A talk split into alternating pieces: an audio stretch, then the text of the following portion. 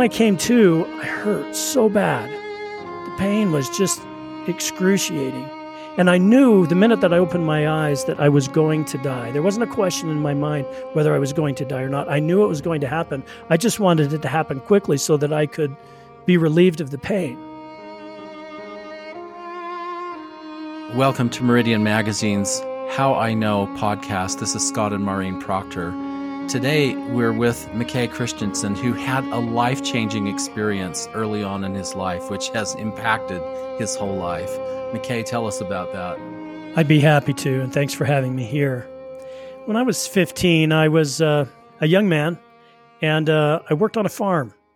And I worked on a farm because our family didn't have quite enough money, and I had to earn my own money if I wanted to to support the activities that I was doing as a teenager.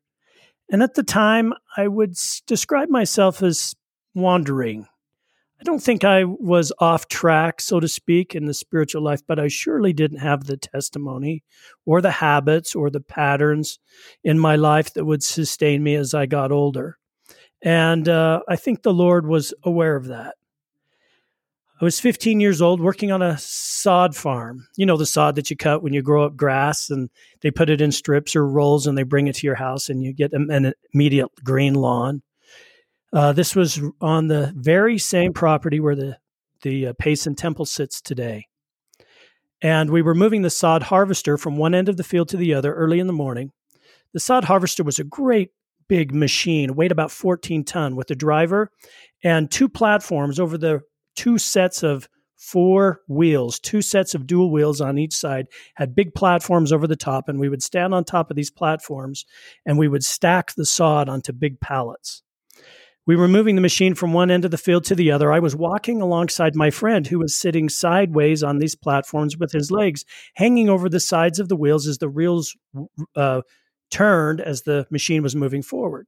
And the machine was moving about a mile and a half, and I was walking alongside and thought, oh, I'll jump up and sit next to my friend. So I turned with my back facing the machine, jumped so that my rear end could land on the platform and I could sit next to him, but I overestimated the jump and I jumped too hard. I jumped too hard. I hit the front of the platform. I fell and I landed directly in front of the wheels. And because I was expecting it, I landed on my feet and I was going to jump out of the way of the wheels, but I had high top sneakers on and the knobby tires on these dual wheels caught my sneakers and I couldn't pull my feet out of my sneakers to escape. So the wheels caught my right foot, ran up my right leg, threw me onto the ground. Now, here I was in quite a predicament. I was lying feet first with my feet under the wheels, and the machine was going to roll over me from my feet to my head, and there was nothing that I could do about it. The first thing that happened was it ran over my knee, and when it hit my femur, it broke my femur in half. As it hit my pelvis, and I was lying on my side, my pelvis crushed like this and then turned to the side. It broke my back in two places and twisted me sideways and ran up over my chest and barely missed my head, rolling over my left shoulder, breaking most of my ribs. It was extremely painful. And I immediately passed out after the machine ran off of me. When I came to, I hurt so bad. The pain was just excruciating. And I knew the minute that I opened my eyes that I was going to die. There wasn't a question in my mind whether I was going to die or not. I knew it was going to happen. I just wanted it to happen quickly so that I could be relieved of the pain. And the only thought that occupied my mind was, how long will this take until I'm done? Uh, the thought that I was going to live never entered into my mind. Well, during the time that I had passed out, the driver went and got Stan, the farm manager, and Stan came up just then he saw the predicament that I was in. I was lying on my back. He knelt down and he put his hands underneath my head and started to give me a blessing. Uh, what Stan didn't know, but was causing most of my pain, was that I had a pneumothorax. My lungs had collapsed, and the air had left my lungs and gone into my chest cavity, and it couldn't escape. So as a result, my lungs were pushed together like wet paper sacks, and I couldn't expand my lungs in order to breathe.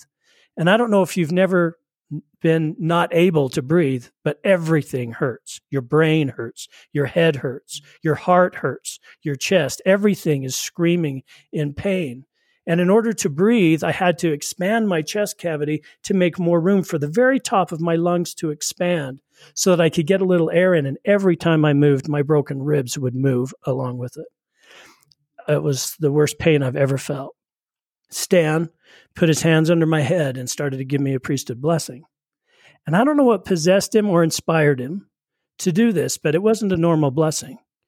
Stan started to make declarations about my life, proclamations as to what was going to happen. I bless you, McKay, that you will walk again. I bless you that you will finish high school and graduate from high school. And he kept going. Uh, every time that he made a declaration, it was like I had this tug of war going on inside of me. I knew I was going to die, but on the opposite side were the words that Stan was saying to me, and it was pulling me in an opposite direction. And he, he would say, McKay, you're going to serve a mission.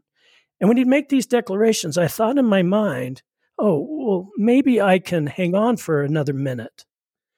And he'd make another declaration McKay, you will get married in the temple. And I think, okay, I can hold on for two. Another declaration, McKay, you will become a leader and you will influence many people in your life. Okay, I can hold on for four or five. And the longer he talked, the more my faith started to grow. And sure enough, uh, I was able to survive the accident. Now, I had a lot of months. I had to learn to walk again, spent a lot of time in the hospital. I still have injuries from the accident today. But the words that he gave to me were powerful. I learned from the experience that there is power in the word, and that it is up to us that when we lay hold upon the word that is given to us, great things, miracles can happen. And it, these words that Stan gave to me at the time became a pattern for my life. I had it laid out, and I remember the words still today. I would graduate from high school. I did. I would serve a mission, which I did. I would go on to graduate from college. I did. I would try and help and become a leader. I tried, and in some ways I have. Uh, but these words became a great example to me. And the pattern of laying hold on the word just didn't stop with Stan. It became something that I started to put into practice throughout my life. Just as the Book of Mormon said, whosoever will may lay hold upon the word. And I think sometimes, I think it was Elder Uchtdorf who said, God is sending blessings down to us all the time, uh, kind of like wrapped gifts, wrapped packages falling down. And we don't always grab onto them, we don't lay hold upon them because we're distracted, because our minds are on other things. But I've kind of felt that way about this uh, important lesson is that God gave me those words. If I would lay hold on them, they could have a great impact on my life. And other words like the scriptures, and other words like those that you hear at priesthood meetings and in Relief Society meetings. Uh, there's a pattern to laying hold on the word uh, that can save you, not just from an accident or from something else, but to save you in your life's course. You know, later on in my life, these words have had a big impact on me when I decide whether to go to the temple or not. I just think back on the promises that were made to me and the words, and I lay hold on them, and I can go. I remember uh, I graduated from graduate school, and I got a job at Procter and Gamble, my dream job.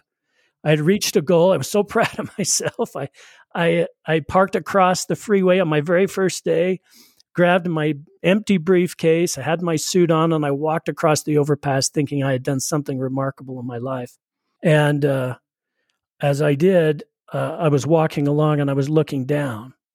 And I remember Stan saying to me, You're going to get a job and be a leader. And I thought, Here I am. I might just do what he said. And then I remembered the very first thing he said in that blessing, which is, You will walk again.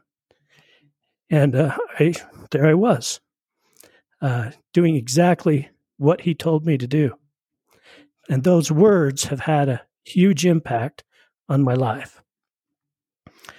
I'm grateful for the word. I'm grateful for the words that we have in the scriptures and the word himself. That when we lay hold upon that word, uh, it can give us a pattern for living and for happiness, which is what I think this whole experience was for me. How can I learn to lay hold upon the word? Well, let me start there with uh, what keeps us from doing so. And yes, sin, and yes, all of the other things that you'd put on that list. But I think one of the plagues of today is distraction. I think we're distracted. We're distracted so much that we don't get into practice of laying hold upon the word. It doesn't become a pattern, it doesn't become something that's active in our life. You know, I once heard someone give a talk about change your life in 30 minutes. And I would say there is a change your life, your spiritual life in 30 minutes story out there, and that is 30 minutes every day. Uh, 30 minutes every day of reading the word and then putting into practice what Alma 37 says, which is just like the Liahona, when you had faith that it could guide you in the way that you should walk, it turned on. And then, if you were not slothful, nor forget to follow the words, meaning the opposite of that is you were quick to observe and put those words to action in your life, it will become a Liahona unto you. This pattern of laying hold upon the word, putting it into action quickly can become a pattern for salvation. But I think one of the things that stands in our way today is just the sheer distraction of the world. You know, McKay, you shared with us uh, on occasion uh, a story from your family, which kind of reminds me of this lesson of laying hold upon the word because you went through a horrible experience and it seems like it was around, at least in the Christmas season. Tell us about that because you were given some words that you had to lay hold on immediately? I was a young man. Uh, we had three children. Oldest was six. My daughter, Jared, was four, and we had a baby. We had put everybody in the car. We lived in Cincinnati, Ohio. We were driving across town to look at some Christmas lights that had put, been put up in a park. On our way home, the kids had laid down in their seats. They were asleep, uh, and I was driving through a, on a country road. It was just starting to snow, and this country road had a big winding turn. As I approached the turn, I was going about 55 miles an hour. As I approached the turn, a car, another car going in the opposite direction, came around the turn and veered into my lane. I had no time to react. Couldn't brake. I tried to turn. I turned the car maybe slightly, but it happened so quickly that and he came into my lane so quickly, just wandered so fast that I hardly had any time to react the there was a huge collision. Um, we flew up into the air and we came down. And when we came down, we were tilted on our right side. The left side of the car was up. Uh, and I was just knocked silly. I couldn't even get my wits about me. Uh, I could hear what was going on, but I couldn't open my eyes. I could hear uh, my daughter crying in the back seat. Uh, she was screaming. I heard my wife, Jennifer, undo her seatbelt and walk back in the van but I could not respond. I was just, I was, I was dazed. Finally, when I, I could get my wits about me and open my eyes, I asked Jen if the kids were okay, and she said no. She said, You need to go get help. The van, as I said, was tipped to its side, and I literally I looked down and I saw a bumper, and I thought we were on top of this man's car, and I thought of this person's car. I thought, oh, they're dead because we're sitting right on top of them. Well, I climbed out of the car. I couldn't walk. I had a broken foot.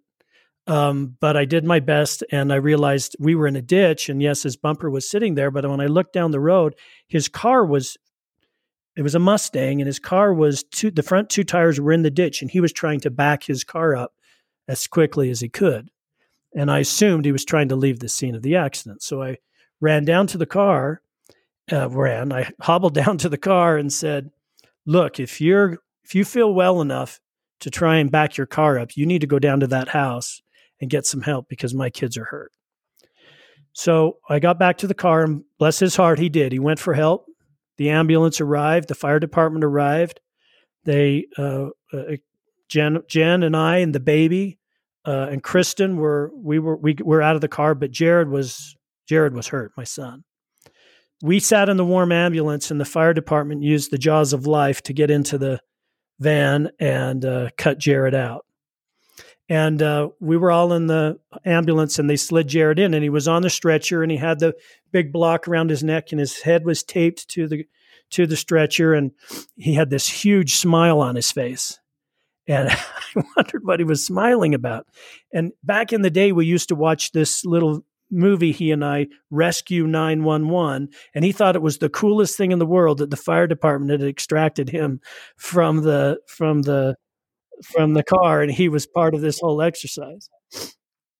Well, a few minutes later, they slid the man in uh, on a stretcher as well. Even though he had gone for help, he must have been injured and they had him in a neck brace and they put his stretcher in next to ours and the fireman said i hope you don't mind but we're trying to keep him warm until the next um, ambulance arrives.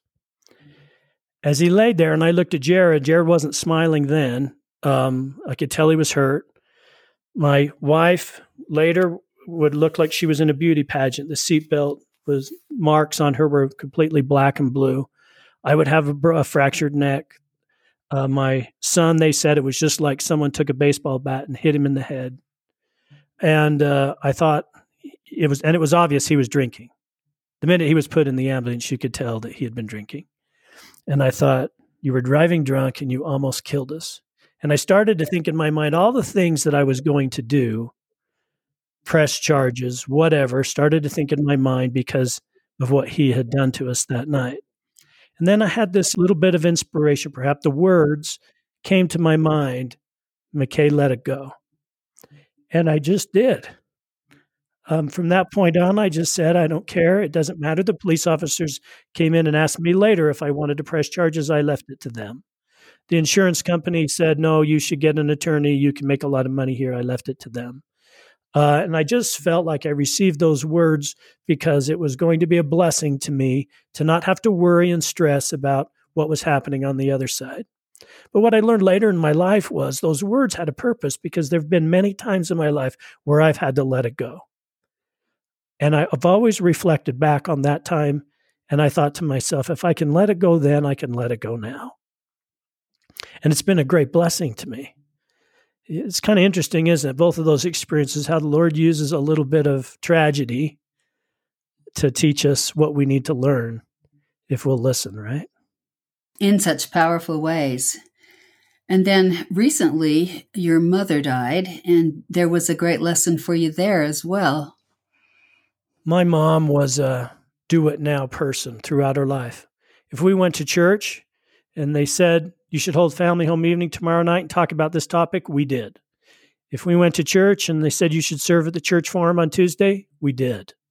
She was quick to observe. She was fast her whole life. And when she passed away a few weeks ago, she was prepared to meet God.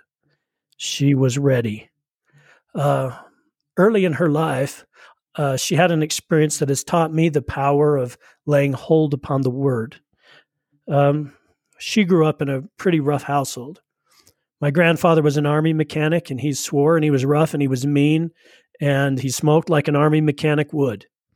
And uh, saying, I love you was not something that ever happened in their household.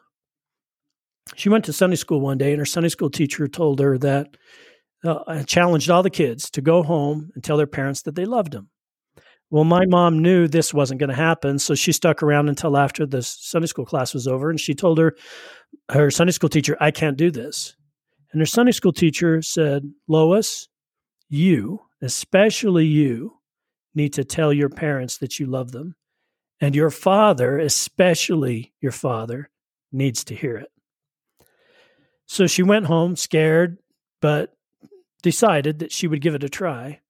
And the week went by, and it was Saturday night, and she knew she had to go back to Sunday school the next day, and she wanted to do what her teacher told her to do. So her dad came home from work, and it was later in the evening, and he was at the stove warming up some dinner, smoking a cigarette. And his back was to her, and he was facing the stove, and she was sitting in the kitchen at the kitchen table. And she mustered up the courage and said, Dad, I love you. And he didn't move. He and she thought, he didn't hear me. She said it again Dad, I love you. This time, that big, gnarly bear of a man, it was my grandfather, turned and he was crying. And she walked over to him, and for the first time in her life, he put his arms around her and said, I love you too, sis, and kissed her on top of the head. Now, the funny thing is, when I knew my grandfather and when I'd go over to his house, there were no cigarettes on the stove. And he was a faithful member of the church and would later be a temple worker. And every time I saw him, he would walk over to me, put his arms around me, and tell me that he loved me. And I like to think that the Lord knew that that Sunday school teacher needed to share those words and that my mom would lay hold upon those words. And it just might be the start of my grandfather becoming who he, who he was supposed to become. There's power when you lay hold even on the small words that come your way in life. So, McKay, how do you continue to exercise the kind of faith that you've learned through these experiences uh, when you face your daily challenges? How do you continue to make that connection with God, uh, knowing what you know obviously you've had these what could be horrible experiences or wonderful experiences and you've taken them for that latter approach. How do you continue to connect with your heavenly father and with the savior? Well i'm far from perfect but i have this testimony and the testimony is this that god has great things prepared for each of us and he loves to bless I think sometimes we have the wrong perception of him. That maybe heaven's heaven is hesitant to bless, and it only does so in a stingy manner based on whether we live perfectly or we don't. And I think that is far from the truth. I think God and our Savior loves to bless. And if we will just exercise a particle of faith, just a little faith, and lay hold upon whatever is before us, even in small ways, I know He will help us to become who we're supposed to become. I have no doubt there's someone who may be listening to this wondering, man, does God really love me? And can I really do what's in front of me? But I will tell you, He does. Uh, I've learned that in my life, uh, that He, just like Elder Uchtdorf says, has these gifts falling from heaven and if we'll just turn to Him in some small way and exercise faith in, in Him and His Word, uh, we can, in fact, find our place and the path we're supposed to walk. You know, it's interesting that I think sometimes in life we're get going down our path and we look around and and we see that wow, people are following us. You know, and we forget that, as the Scripture says, we're to put up signs, we're to put up markers, we're to put up guideposts for those that will follow us in our life. And words do that. The words that we're studying right now and Come Follow Me are guideposts and signs that those who have come before us have left for us. And I don't think they're left there by mistake. I think they're left there for us to know the path and what we're supposed to do. Uh, and we find ourselves as leaders we can use our words to help others, just like you're doing in this podcast. We can use our words to encourage, to exercise faith, to be a blessing to others. Just think about Stan on the farm that day, prepared to give a blessing, uh, changed the life of a young man uh, through his words. Uh, so we can be of help and of benefit to those in our life as we share our words of faith with others. I was thinking about Stan right before you said that because he had to have his wits about him to see this young boy smashed on, on the field there, the sod field. Uh, I, I mean, you just would have to be calm. You'd ha- and especially to start making all these pronouncements. That was clearly given as a gift directly from the Lord to you. I think he felt it. I, I have never talked to Stan about it, but I think he felt it so strongly uh, that he was going to put his faith ahead of the obvious circumstances in front of him. And he was going to declare it. It was a very faith filled action on his part. Well, this has been a wonderful time together, McKay, and thank you for sharing these stories. It does make us want to lay hold upon that word and never let go. I think sometimes we are tempted to let go, maybe one finger at a time, and we don't even realize that we're letting go of that word. But holding on to that word is our absolute joy in life. This has been the Meridian Magazine How I Know podcast with McKay Christensen. We'd like to thank Jenny Oaks Baker for the music that accompanies this and Michaela Proctor Hutchins, our producer. Thank you so much for being with us.